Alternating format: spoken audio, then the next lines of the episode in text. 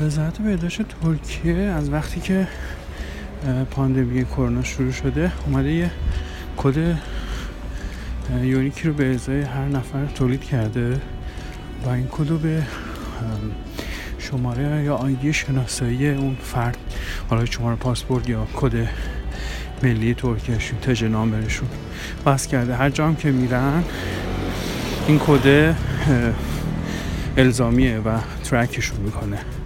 حالا اومده و قرار شده که از 15 مارچ دیگه برای وارد شدن به همه جا علاوه بر وسایل نقلیه عمومی مثل سالن عروسی کافه ها رستوران ها و سلمونیا هم این کد اجباری بشه.